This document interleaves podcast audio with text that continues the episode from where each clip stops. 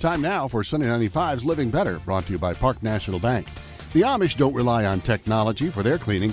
They remove grease spots from most fabrics by spreading the fabric on a flat surface and sponging a medium salt solution liberally onto the greasy area.